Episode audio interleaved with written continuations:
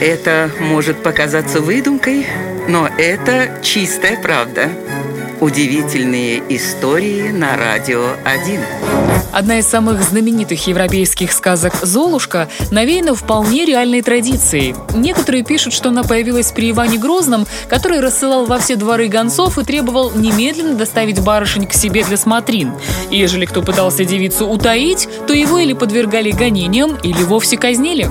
Но на самом деле эта традиция еще более древняя. Оказывается, подобным образом искали невесту для императора Византии.